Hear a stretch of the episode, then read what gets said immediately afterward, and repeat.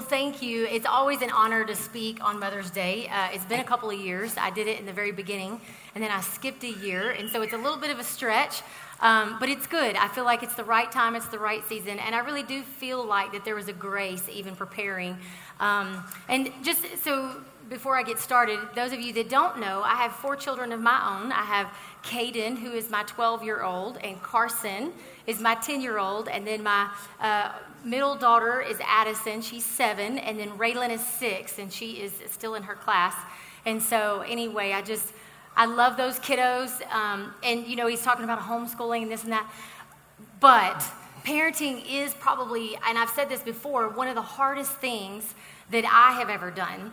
Um, and really, it's just because it, parenting is like looking in a giant mirror. You know, it's so like you re- reproduce who you are and not what you want. And so when you say, honey, uh, why, where, where did that attitude come from? Like, I have no idea where that, where that came where from. from. I'm, not, I'm not real sure about that. and, uh, and so, in order to be a better wife and a better mom, a better friend, a better, you know, a better mother, I have to become a better person. And yeah. in order to do that, then I have to change. And that's not always easy.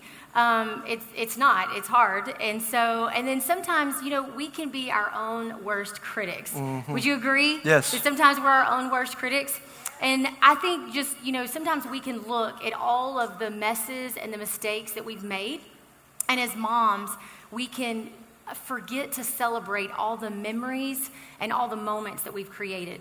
And I, I really just felt like God gave me that because it is so true and it's so important that just even as a mom that you realize what the hero that you are.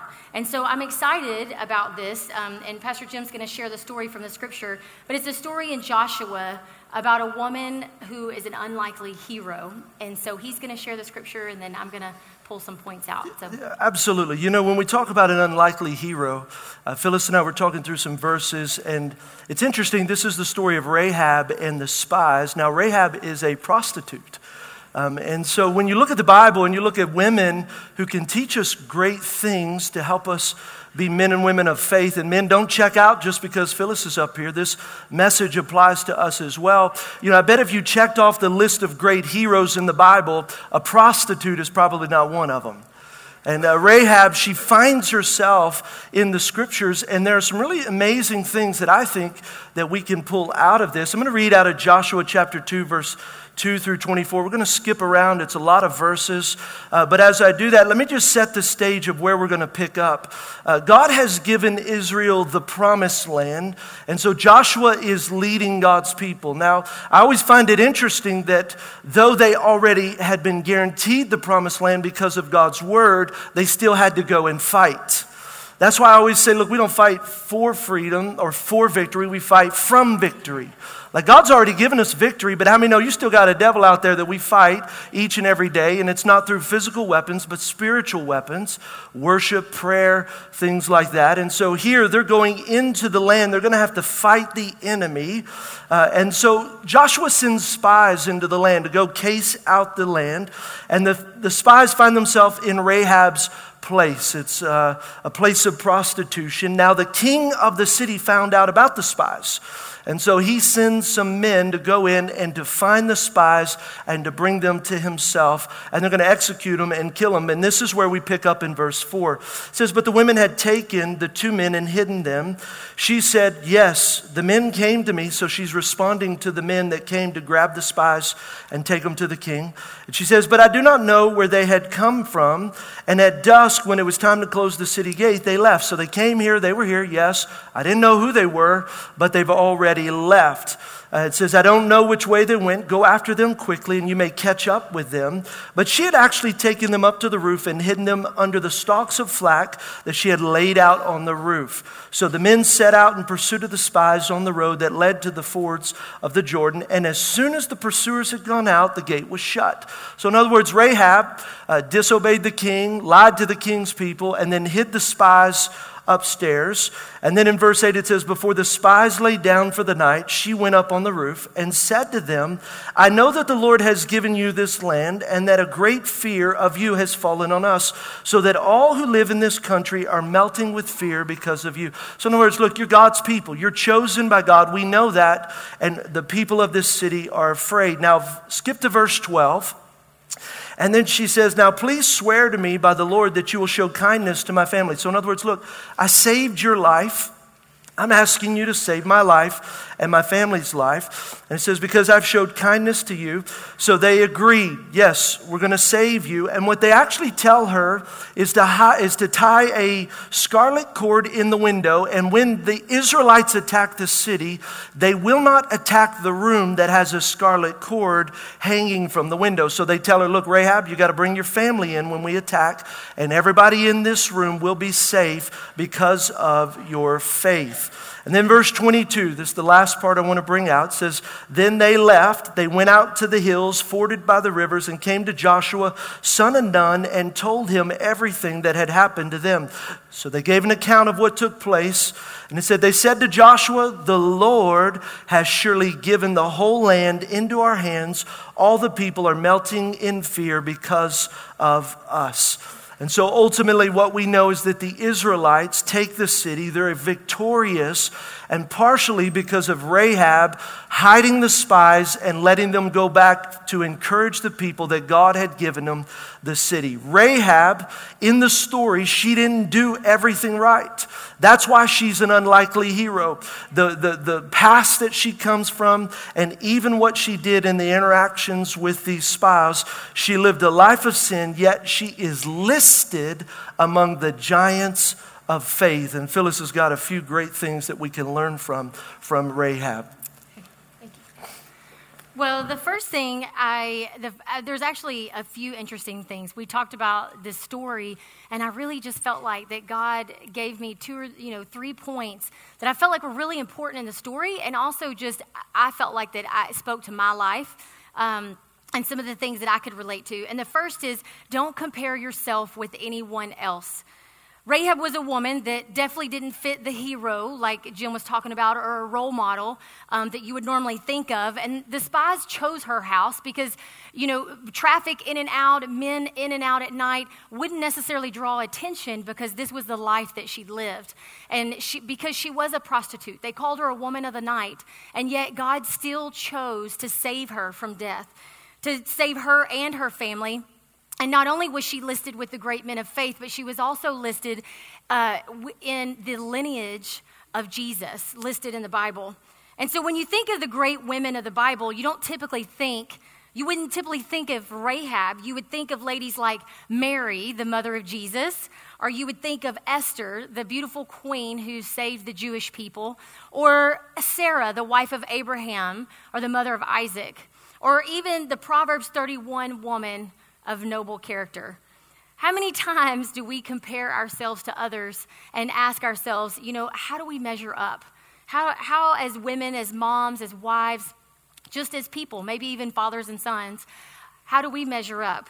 But I, I was looking at Proverbs 31. I, I wanted to just kind of give you some things that if I, as I was reading Proverbs 31, some a few things that I thought was kind of interesting and, and funny. So, the one, even if you're not familiar, you might have heard some of this before. Um, it says that in Proverbs 31, it says that she's worth far more than rubies, is how it starts off.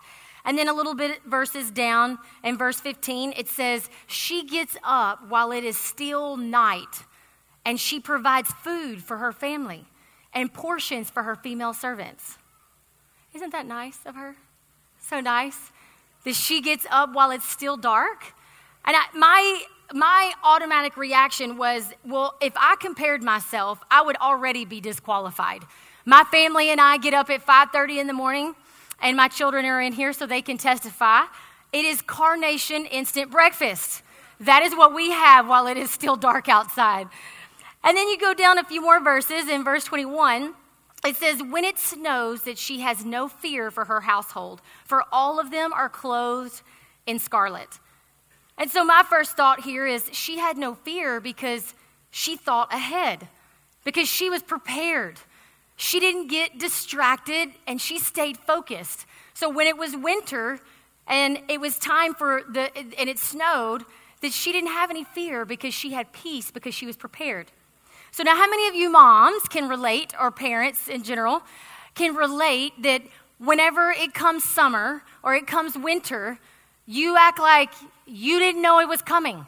Like you didn't know May was here, you didn't know December was here, and you send your kid to school and you're like, I'm so sorry. Just, I promise, I'll have a jacket when you get out from school, and I'll, or I'll have shorts. I promise, just one more day and I'll get it. Like it was a surprise, right? So if I'm comparing myself to this Proverbs 31 woman, I'm like, already, already, I'm disqualified. And then you go down a little bit fur- further, which is my personal favorite. And in verse 28, it says, her children arise and call her blessed. I'm like, that's awesome. That's just so awesome. But as if, as if that's not enough, then it says, and her husband praises her also. That's just really great. So then in verse 29, in, it's actually in quotation marks because then they're going to quote like what her husband would say. And do you want to hear what he says? He says, Many women do noble things, but honey, you surpass them all. Wasn't that so sweet of him? That was just so nice. And so, you know, Jim and I like to go on dinner dates. Do y'all like to go on dinner dates? Go out with friends, have dinner, have fun. So, have you ever been on a dinner date, maybe out with some friends, and their whoever you're with, their spouse, kind of sounds like that? They're talking back and forth, and you're like, we got an argument on the way over here, and I don't really want to hear what you have to say to your spouse. I don't really want to hear how they're far worth more than rubies. and, uh, but how many times do we do that? And then we begin to compare our marriage or we compare our children. And then the enemy begins to just say, you know what? How can you do anything else when you're not when when your marriage is like this or your your your children are not in order or and I think sometimes we can just com- start to compare ourselves. And I thought, I thought that was really interesting because it's easy to do. And so the first point is just don't compare your life with other people. God wants to use you right where you are. So just like Rahab with the other women in the Bible, th- she was listed in the lineage of Jesus. She was uh, given as an example of the, her faith. And um, God used her right where she was. She didn't have everything right or perfect, but she also you can't compare. You can't compare your life. The second, the second thing that we can learn is don't let your mistakes define you. In James chapter 2, verse 25, it says, In the same way, was not even Rahab the prostitute considered righteous for what she did when she gave lodging to the spies and sent them off in a different direction? When she's mentioned, they call her Rahab the prostitute. How many times have we attached our sin to our name and then taking ownership as if that's who I am? She, she, it's, it's not giving her, it's not defining who she is. When it says Rahab the prostitute, it's actually, her mistake is actually giving God glory because that she could still be used in a, uh, in a significant way. That it's even Rahab the prostitute that can be used, that can step out in faith, and that God can still use her. And so, and that's because God's grace has no limits. His grace has no limits. Her sin, her sin was attached to her name, but that's not what she was known for. She was known for the fact that God used her in spite of her sin. That she was known for her faith and not her failure. I believe that it was a defining moment for Rahab, that she, she didn't have it all right and she wasn't perfect, but she chose to step out in faith, to take that risk. And, that, and I, I love that. I love that, you know, we, we have to ask ourselves, what, what is it that defines me? Is it my faith? Is it my failures? I, uh, I, I would love to stand here and tell you that I have lived a life where I didn't let my failures define me. But that's not, that's not true. There's been a lot of years where I have allowed my past to define me. And and where you know I think Pastor Jim has talked and and kind of shared a lot about that defining moment for him where you know the night in our early 20s when we were in drug, uh, on drugs and God saved us. And um, you know I haven't shared a lot about my personal testimony but I have a testimony from when I was young leading up to that. We were in our early 20s but I had a whole life of messes and mistakes before then. And uh, and and I was just running. I was when I was younger. It was I was promis- promiscuous. I there was a lot of uh, drugs and alcohol and just anything that I could to run from the pain and rejection that I was feeling. And so I I think that um, it's not been until we've launched this church until I have really understood the power of relationships that I have been able to kind of share my story and allow God to define me and not my past. And last week was my 40th birthday. I'm like, come on, y'all. Like, I, and there's a way, there, part of you is like, why couldn't I have done this sooner? but you know what? I have to just trust God that it's the right time and it's the right time. But the deal is, is I can share my story and say, don't let your past define you. Let God define you. It, Rahab wasn't known for her failures and her fears. She, she's lived a life of sin, and yet even Rahab was used as an example of faith. And so don't let your past define you. I love this. I, re, I remember Pastor Jim has shared this before that people define you by how they meet you, but God defines you how he made you. That's how you're defined. I love that. And then the last thing I feel like that we can learn from the life of Rahab is that you're not cheated, you are chosen. And this one speaks to our frame of mind. It speaks to our outlook, our outlook on life. I love the fact that here at Anchor Bend, one of our brand promises is, is that we want to change your outlook. We want you just to begin to see life a little bit different. And, and, a, and I've had to change my outlook. Um, I actually had lots of examples, but I pulled a few out. And so, but I've had to change my outlook, which is redefined who I am and who I see myself because I see what God sees. And uh, one of the things is I was diagnosed with insulin dependent diabetes um, when I was 22 years old. And so that was right after Jim, you know, I'm newly married, excited, young, um, but then uh, just through some, a, random test, wasn't even expecting it, somebody, the, the nurse was like, Well, I, I, see an elevated sugar. Has anybody ever talked to you about this? And I'm like, No, I have no idea what you're talking about. Um, and then I was diagnosed. They, I was put on insulin injections. They said you have to, you know, take injections four or five times a day. You need to check your blood sugar. Um, and so this, my, for the last 20 years, you know, through all of my pregnancies, it's, it's extra care, it's extra um, testing. It's, we, we were, had to be induced. And it's, it's kind of been a little bit of a hardship along the way. And I can't tell you, you know, just the, the little things in everyday life. You know, the numerous amount of times that Jim has had to turn around. We're all ready and we're excited to go somewhere. And then I'm like, I forgot my insulin.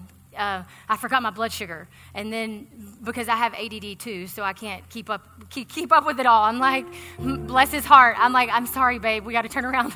But the point is, is it's just this extra weight. You know, I'm always every time we travel, it's the supplies, it's this, it's that, or when we're out of town, I'm having to track, you know, track down a pharmacy and.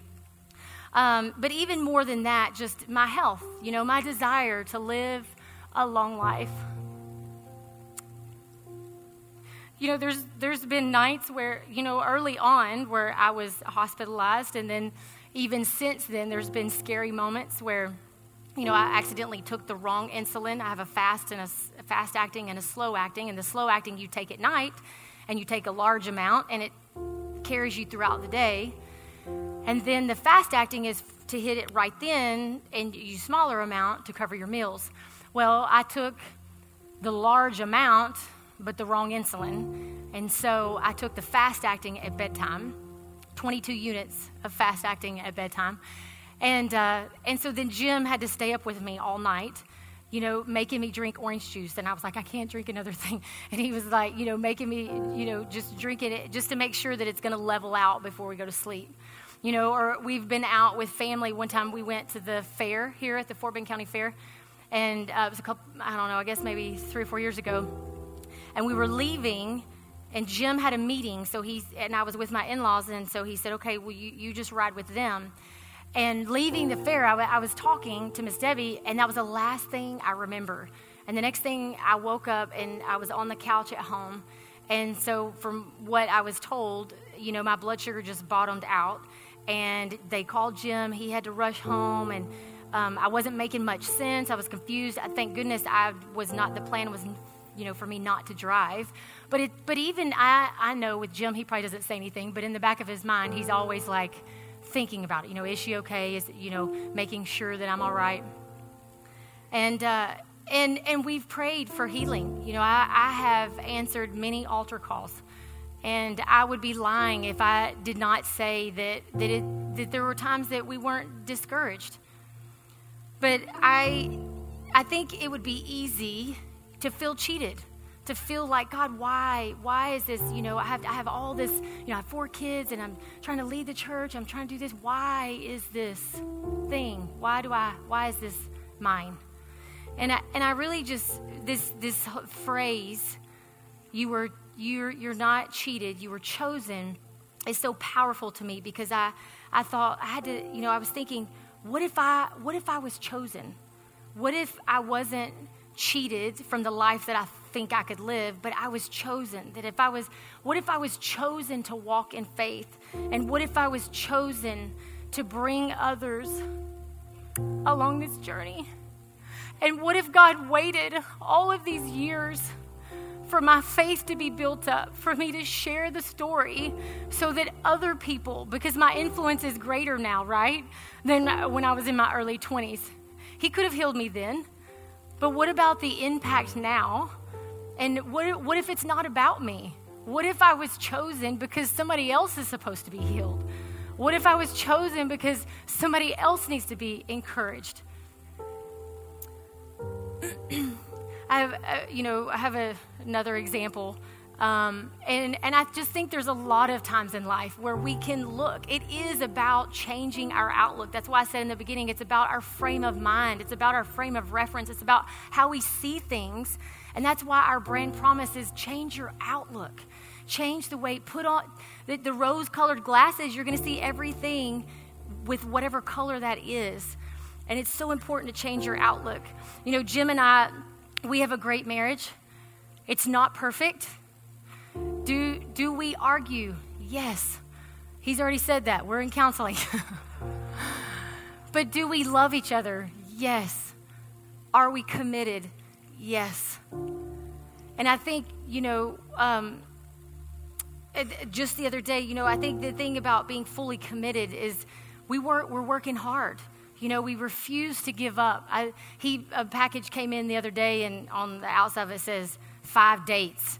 And Carson was like, I think that's for you, mom. Like, and so then I'm like, do I open it in front of the kids or not? I don't know what that means. So, but it was a, but it was a book. It was a workbook where he reads a book, I read a book, and then it's about communication, and you have activities to do, and then there's these cards, and you go on the, you do the activity, and then you ask each other questions, um, just to get to know each other and just to really work on it, to be purposeful.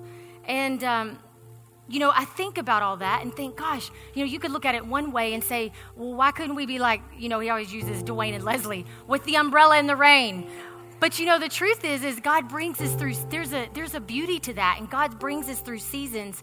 And even just the last couple of years, you know, I realized I, there's two generations before mine of broken marriages.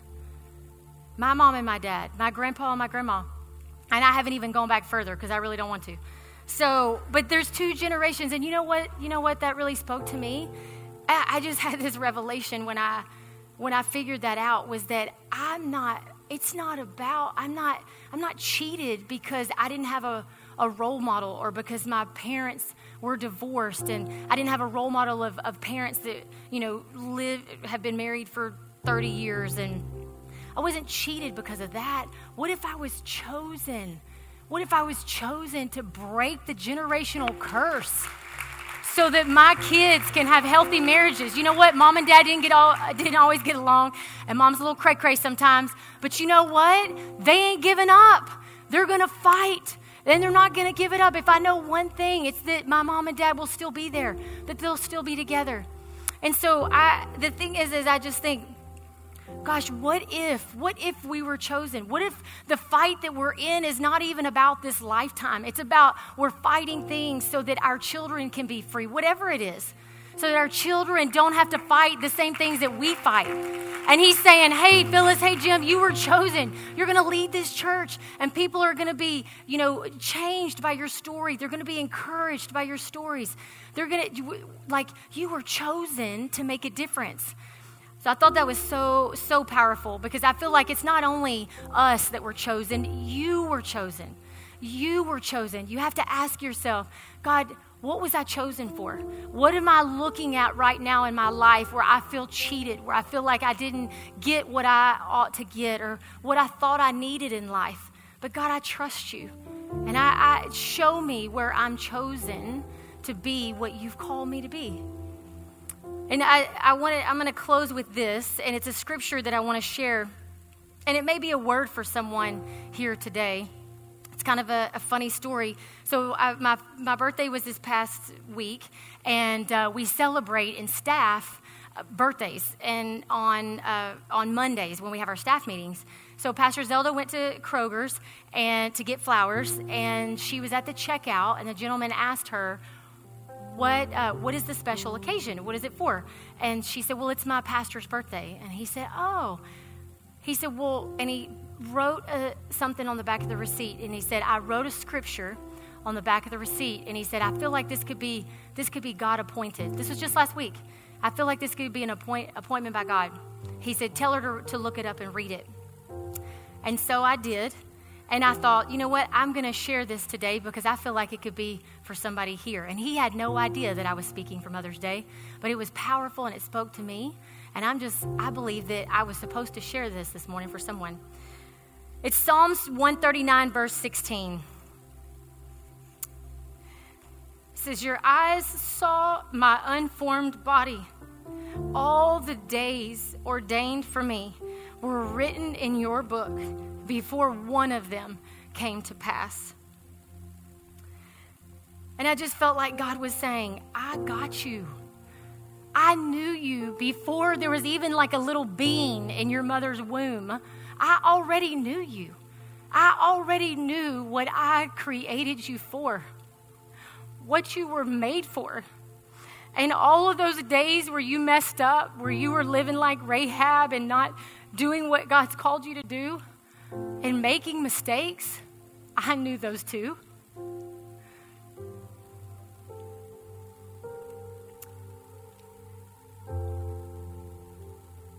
He knew it before he knew it before any of it even came to pass. And I just thought, you know what? It brought me so much peace. God's not surprised by our mistakes. He's not surprised when we mess up. You know what? He's waiting for us to look back. He's saying, okay, girl, okay, guy, get up, dust off your feet, dust off your knees. He's like, I know, I got all that. I knew you. I knew you were going to do that, girl. I know, I know. Just just get it together. just like I knew that, but but I just want you to come to me so I can show you your future so that you're not defined by all that. And I thought that was so powerful. I really did. And it's so funny because Pastor Zelda almost forgot. Literally, it was after the meeting. And she was like, oh, yeah, oh, yeah, this guy. And she told me the story. I'm like, what? Like somebody literally like god sent an angel to tell me a scripture and she uh, and she said yeah just look it up and read it. And you know it's pro- it may not have meant as much to anybody else in the office but it did to me. And i feel like that it probably spoke to someone here today. I'm just going to pray as we close. Father i just thank you god. I thank you for what you're doing in our lives. God i pray that you would just help our just help us change our outlook God, that we would begin to see life differently. Father, as, um, as moms and as wives, as children, as dads, God, that we would begin to see our lives just a little bit different.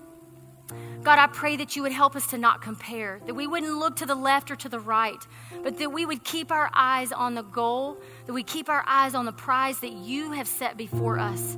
And more importantly, God, that we would keep our eyes on you. That we wouldn't look at what we've done, but God, we would look at you and what you've called us to be and do. And God, I pray for Lord, that we would not be defined by our fears and failures. Lord, we know that that is not how you define us. You define us how you made us. And God, I pray that you would just change our thinking, that we would not let our past or our failures define us anymore. And God, I pray that you would continue to remind us, Lord, that it would resonate in our hearts and our spirits, that we were not cheated, but God, that we were chosen we were chosen by you, just like Rahab. Just like Rahab stood out in faith. She saved her family. She was listed in the lineage of Jesus. And God, she was listed among the great men of faith. God, that we were chosen. God, I thank you for what you're doing in our lives, Lord, in Jesus' name. And everyone said, Amen. Come on.